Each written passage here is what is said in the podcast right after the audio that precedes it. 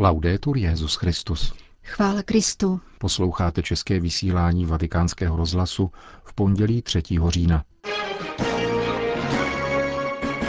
Tiskovou konferenci, kterou papež František poskytl při návratu z apoštolské cesty do Gruzie a Azerbajdžánu, uslyšíte v našem dnešním pořadu, kterým provázejí Milan Glázer a Jana Gruberová.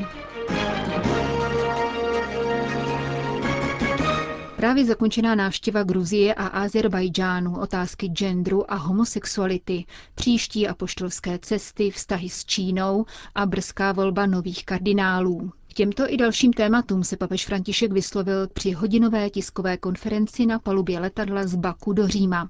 První otázka pocházela jako tradičně od zástupce hostitelské země.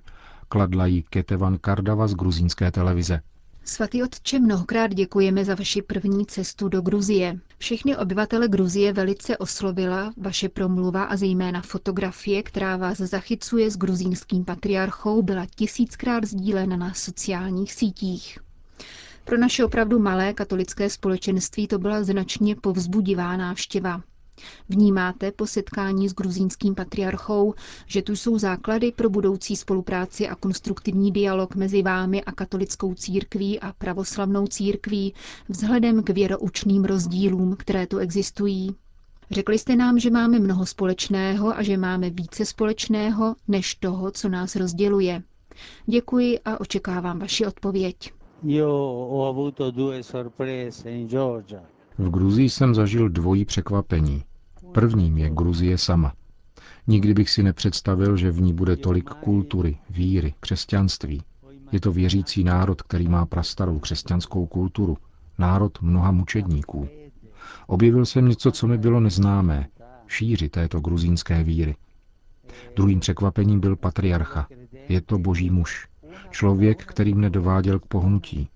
Po setkáních s ním jsem odcházel s rozechvělým srdcem a s pocitem, že jsem měl před sebou božího muže. Takový opravdu je. O tom, co nás spojuje a dělí, bych řekl, nediskutujme o doktrinálních problémech, to přenechme teologům, protože to umí lépe než my.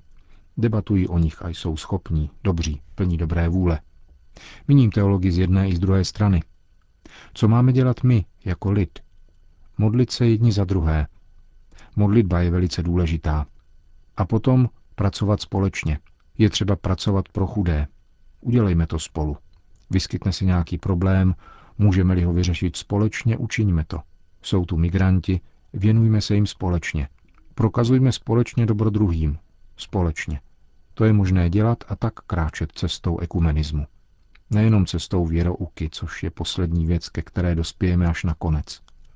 Začněme společnou cestou, kterou se v dobré vůli můžeme a musíme ubírat. Ekumenismus dnes spočívá v tom, že kráčíme spolu a vzájemně se za sebe modlíme.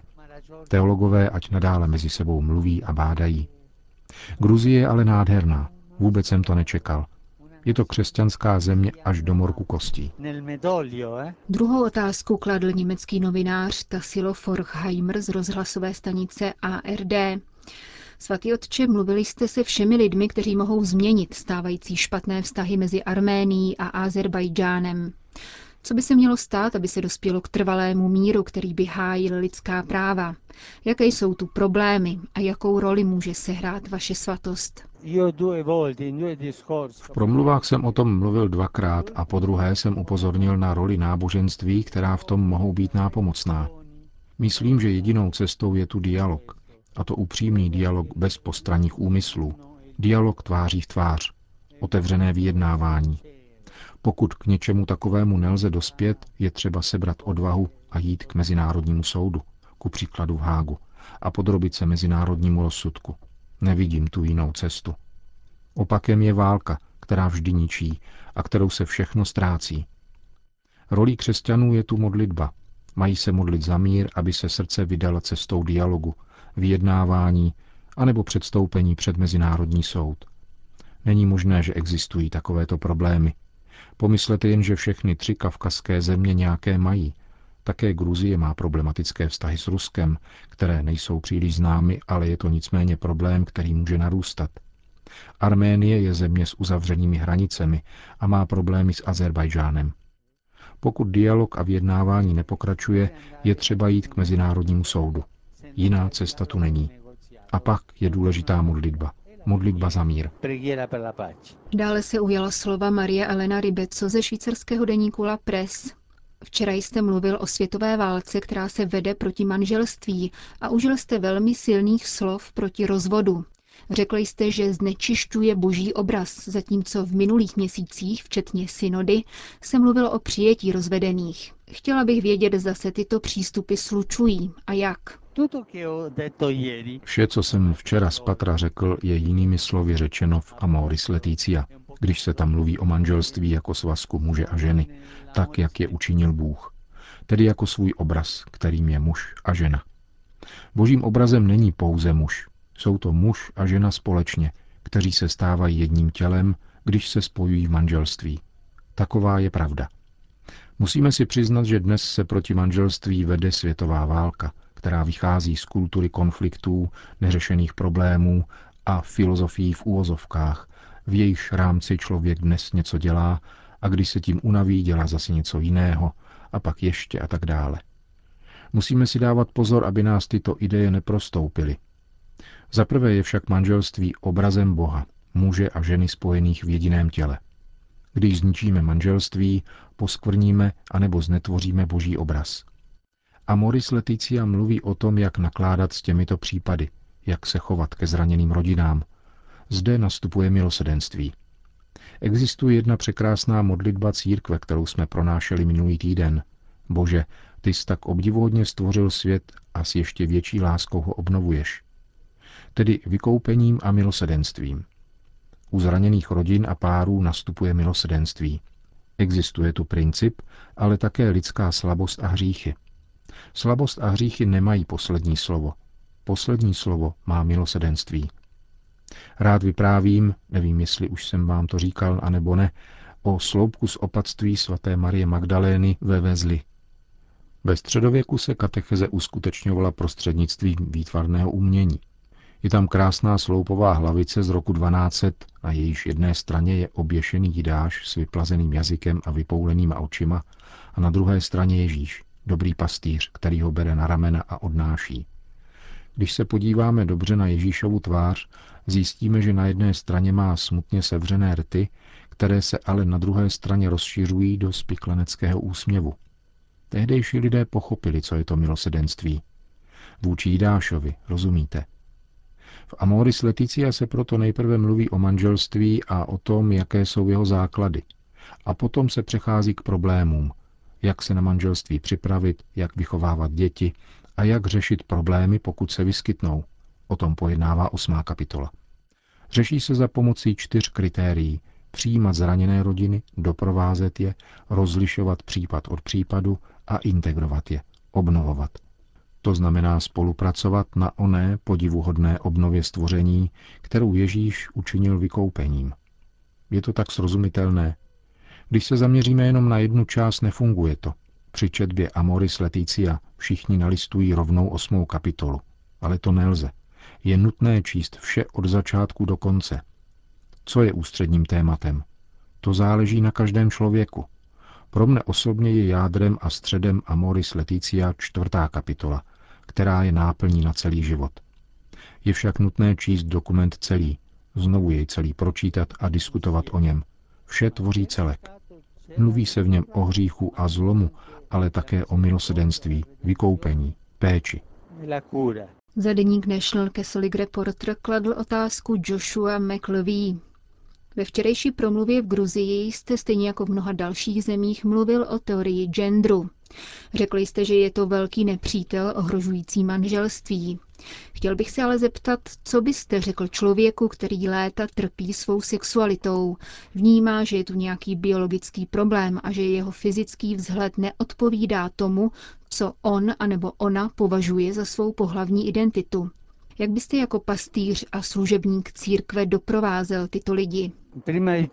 Tak především ve svém kněžském a biskupském životě a také jako papež jsem doprovázel lidi s homosexuálními tendencemi i praxí. Doprovázel jsem je, přiváděl k pánu. A i když někteří nemohou, vedl jsem je a nikdy nikoho neopustil. To berte za daný fakt. Lidi je třeba doprovázet, jako to činil Ježíš. Když nějaký člověk v této situaci předstoupí před Ježíše, Ježíš mu určitě neřekne, jdi pryč, jsi homosexuál. Nikoli. Zmínil jsem se o ničemnosti, kterou je dnešní indoktrinace genderovou teorií. Jeden francouzský tatínek mi vyprávěl, jak se u stolu bavili s dětmi. Je to katolík, manželka i děti jsou katolíci. Sice poněkud povrchní, ale katolíci. A tatínek se zeptal desetiletého syna, co z něj bude, až vyroste. Holčička, zněla odpověď. Onen otec pak zjistil, že v učebnicích jeho dětí se vyučuje teorie genderu, což je proti přirozenosti. Něco jiného je, pokud člověk má tyto sklony, které mohou vyústit ve změnu pohlaví. A něco jiného je vyučovat v tomto směru ve školách, aby postupně docházelo ke změně mentality. Něčemu takovému říkám ideologická kolonizace. V loni jsem dostal dopis od jednoho Španěla, který mi vyprávěl svůj příběh z dětství a mládí. Byl holčičkou a potom dívkou, ale velmi trpěl, protože se cítil jako muž, i když fyzicky byl ženou. Když mu bylo 22 let, řekl mamince, že podstoupí chirurgický zákrok. Maminka ho požádala, aby to nedělal za jejího života. Byla už velmi stará a zanedlouho zemřela. Tento muž podstoupil zákrok a dnes pracuje jako úředník ministerstva v jednom španělském městě. Dostavil se za biskupem, který mu velmi pomohl. Byl to schopný biskup, který v úvozovkách plítval časem, aby doprovázel tohoto člověka. Pisatel dopisu pak změnil občanskou totožnost, oženil se a napsal mi, že by pro něj bylo útěchou, kdyby za mnou mohli přijet spolu s manželkou. Přijal jsem je a byli moc rádi. Vyprávěl mi, že ve čtvrti, kde dříve bydlel, byl jeden starý 80-letý kněz, bývalý farář, který odešel z farnosti, aby pomáhal u sester. A pak tam byl mladý farář. Když tohoto muže potkal, křičel na něj na chodníku, půjdeš do pekla.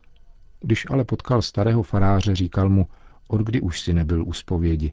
Pojď, vyspovídám tě a budeš moci jít k přijímání. Rozumíte? Život je život a je třeba je brát tak, jak přichází. Hřích je hřích. Sklony a hormonální nerovnováha působí mnoho problémů a je třeba dávat pozor, abychom neřekli, vlastně je to všechno jedno, tak oslavujme. Ne, tak ne. V každém případě ale člověka přijmout, doprovázet ho, zabývat se jeho případem, rozlišovat a integrovat. Tak by dnes jednal Ježíš. Prosím vás, nepište hned, papež dává posvěcení transexuálům. Už vidím ty první stránky novin. Jsou nějaké pochybnosti o tom, co jsem řekl? Chtěl bych mluvit jasně. Je to morální problém. Je to problém. Je to lidský problém. A je třeba jej řešit, jak je to možné. A to vždy v boží milosedenství, v pravdě, s jakou jsme mluvili o manželství v kontextu četby celé Amoris Leticia. Za list italské biskupské konference Avenire vystoupil novinář Gianni Cardinale. Dvě otázky, jedna osobní, druhá veřejná. Osobní se pojí k mému příjmení, kdy oznámíte volbu nových kardinálů a jakými měřítky se budete řídit. Druhá otázka je serióznější a mluví tu ze mne Ital. Kdy se vydáte navštívit obyvatele postižené zemětřesením a čím se tato návštěva bude vyznačovat? Co se týče druhé otázky, byla mi navržena trojice možných dat. První dvě si nepamatuji, třetí si pamatuji dobře. Je to první adventní neděle. Ohlásil jsem, že datum vyberu po návratu z cesty. Cestu podniknu sám, soukromně, jako kněz, biskup, papež. Ale sám, tak se tam chci vydat a být na blízku lidem, ale ještě nevím jak. Co se týče kardinálů, kritéria jsou stejná jako při předchozích dvou konzistořích. Jmenují je tak trochu všude, protože církev je v celém světě. Ano, možná se ještě zamyslím nad jmény, seznam je dlouhý a míst pouze třináct. Je třeba myslet na to, aby se vytvářela rovnováha. Rád bych, aby se na kardinálském sboru projevovala univerzalita církve, tedy nejenom Evropského centra, ale všech pěti světadílů. Datum konzistoře ještě nebylo stanoveno. Může to být konec roku nebo začátek příštího. To byla část nedělní tiskové konference papeže Františka. Končíme české vysílání vatikánského rozhlasu. Chvála Kristu. Laudetur Jezus Christus.